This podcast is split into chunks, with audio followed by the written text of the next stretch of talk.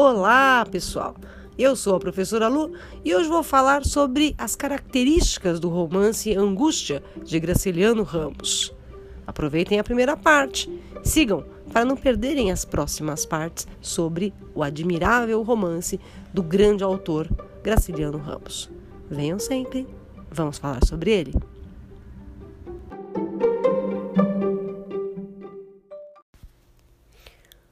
Olá, pessoal! Vamos falar aqui sobre o romance Angústia, do Graciliano Ramos. Bom, o Graciliano Ramos, é, em Angústia, ele cria um romance em que a gente tem um monólogo interior, né? O tempo todo a gente está praticamente dentro do mundo psicológico do Luiz da Silva. Então é um livro em que você eh, tem às vezes um pouco de dificuldade de começar a entender quando você principia a leitura, porque você tem ali uma livre associação de ideias, né? tudo muito fragmentado, porque tudo é a base da memória do personagem central, que é o Luiz da Silva. O Luiz da Silva, que é um, um herói problemático, na verdade, ele é um anti-herói. É mais um dos heróis problemáticos do Graciliano Ramos. Né? Se a gente pegar o Vidas Secas, você tem isso no, na figura do Fabiano, você, no São Bernardo você tem isso também na figura do Paulo Honório. Quer dizer, um dos traços da obra do Graciliano Ramos é a criação do herói problemático e é a partir desse herói problemático que ele vai trabalhar todo o seu perfil psicológico. Né? Bom, então, Angústia é um romance introspectivo, sem sombra de dúvida, em que a gente tem um, um herói incoerente, ou um anti-herói, melhor dizendo, né? Incoerente, uh, muito impulsivo, instável, que é o, o Luiz da Silva, e que mistura ali no romance um tipo de uh, confissão ou então autojustificativa para o delito que ele acabou cometendo, certo? Bom, uh, quando a gente pensa em angústia, a gente lembra muito do livro do Dostoiévski chamado Crime e Castigo de 1866 em que você tem um estudante, o Raskolnikov, que ele mata uma agiota mais velha para ficar com o dinheiro dela e depois ele eh, passa a ter eh, grandes crises de consciência e vai se corroendo pelo remorso, né? E o Luiz da Silva basicamente é a mesma coisa, né? Você percebeu o, o livro, ele quando você chega ao fim do livro, você nota que tem uma retomada desse desfecho no, no, no começo do livro. Ele termina, o Luiz da Silva termina sua confissão dizendo que estava doente, a partir de um delírio, de um grande delírio, que é um capítulo todo de um parágrafo só. E depois o Luiz da Silva, no começo do livro, ele fala, né? Levantei minha cerca de tanto tempo do da, da, da, minha doença, né? Então, ele começa o livro falando que ele se recuperou da doença e ele termina doente. Então, a narrativa, ela é realmente circular, tá certo? Então, você percebe que tudo que o Luiz da Silva está contando já aconteceu né? Tudo. Então é um livro que exigiria, na verdade, duas leituras. O ideal seriam duas leituras para você ter uma completa, completa ou quase é, melhorada, né, a sua interpretação sobre o livro. Completo eu acho difícil porque é, é, um livro que quanto mais a gente lê, mais coisas a gente encontra, tá? Bom, o Graciano Ramos ele não gostava do Angústia, né? Ele escreveu uma, uma carta para o professor Antônio Cândido dizendo que o livro Angústia era um, um livro mal escrito e que isso teria desgraçado o livro. Né? Ele escreve assim: olha. Uh, um livro mal escrito, foi isso que o desgraçou. Ao reeditá-lo, fiz uma leitura atenta e percebi os defeitos horríveis. Muita repetição desnecessária, um devagar maluco em torno de coisinhas bestas, desequilíbrio, excessiva gordura, enfim, as partes corruptíveis tão bem examinadas no seu terceiro artigo. É preciso dizermos isto e até exagerarmos as falhas. Do outro modo, o nosso trabalho seria inútil. Então, essa é uma das cartas que ele escreve, o Graciliano escreve para o professor Antônio Cândido, falando sobre a sua insatisfação com o livro Angústia. Agora, eu vou fazer aqui uma, uma observação. É comum né, o autor editar a, a primeira versão do livro, depois ele altera. Na segunda, a terceira. É comum. Né? O, há, há, muitos livros que você pega a primeira edição e vai comparar com a terceira edição e tem alterações, tem mudanças. Ah, porque o Graciliano Ramos não fez isso. Teria dado tempo? Teria, teria dado tempo. Né? Então, acho que ele gostava, na verdade, dessa, dessa excessiva gordura, desse desequilíbrio. Aliás, uma das qualidades do livro é justamente essa excessiva gordura e esse desequilíbrio, porque dá o ponto adequado para a gente avaliar como o Luiz da Silva é perturbado. Tá? É o terceiro livro do Graciliano Ramos, né? o, o romance Angústia, que ele é, finaliza né, sem uma última revisão, porque logo depois, no dia seguinte, ele vai ser preso. No final da tarde, do mesmo dia que ele termina o Angústia, aliás, o Graciano Ramos vai ser preso, então ele acaba não, na verdade, não, não revendo ou fazendo a revisão do livro, que é, ele fala que é justamente um, um problema, mas ele poderia ter feito essa revisão para as outras edições, é isso que eu estou discutindo. Eu acho que, na verdade, ele não quis, né?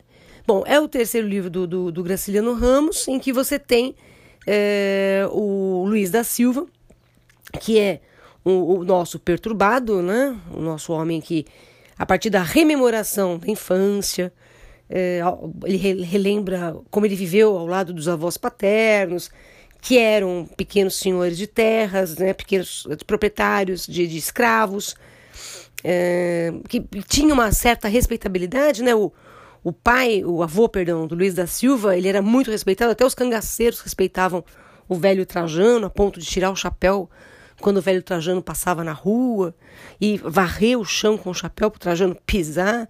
Então, assim, é, é, um, pequeno, um pequeno proprietário, um médio proprietário, acho que seria melhor, adequado, é, mas que tem muito poder, muita respeitabilidade. E o Luiz da Silva é neto dessa figura, do velho Trajano, ele vai relembrando a infância, relembra o avô, relembra a força do avô, o poder do avô, relembra o declínio do pai, o pai é totalmente declinado. É, vai. É, na verdade, você tem um, uma, uma sequência né, familiar ali: o avô era poderoso, depois o pai perde esse poder e o filho não tem poder nenhum. Né, nem para perder ele não tem poder.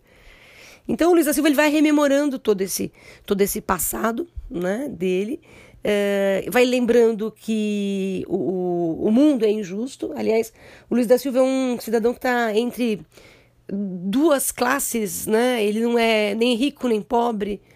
Para os pobres ele é rico, para os ricos ele é pobre. Então ele tem essa, esse problema de, de, de posicionamento uh, social também. Bom, é uma narrativa fragmentada, monólogo interior, como eu, como eu já falei, né? E, e, e é um relato do, do, da postura do Luiz da Silva frente aos, aos acontecimentos. E esse Luiz da Silva muitas vezes se refere ao leitor, né? Ele chega a falar: olha, não espera isso de mim, olha, o livro está ficando assim, mais ou menos no estilo que lembra muito o Machado de Assis. E isso por quê? Porque o Graciano Ramos é considerado pela crítica literária o continuador da obra machadiana nesse perfil psicológico, principalmente. Mas também posso dizer que a metalinguagem, a conversa com o leitor, um pouco menos incisiva do que a do Machado, mas ela está presente ali, né? Afinal, é um romance de confissão. Então, se é um romance de confissão, o Luiz da Silva tem que deveria supor ali as pessoas que estão ouvindo a sua confissão. Então, conversar com elas é, é, é, é bem, é bem pertinente, né? se a gente perceber no, no, projeto da, da narrativa. Bom, uma narrativa em que você percebe que a, a, a humanidade é medíocre, né? é leviana, é, é fraca, né?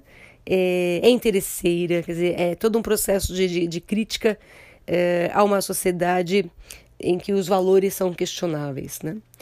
E, assim, alguns temas que a gente pode encontrar no livro são é, o ciúme, a, a, infância difícil do Luiz da Silva, a solidão dele depois na fase adulta, uma solidão que depois dele ser descartado pela Marina, ele vai ser um, um homem que vai viver o tempo todo com esse complexo de inferioridade muito aumentado, muito intensificado.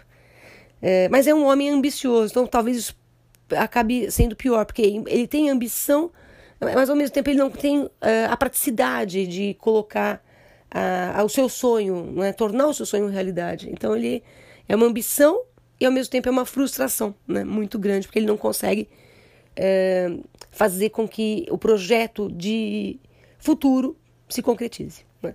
O ciúme é um, um, um, tema muito forte também, é o ciúme dele em relação à, à Marina.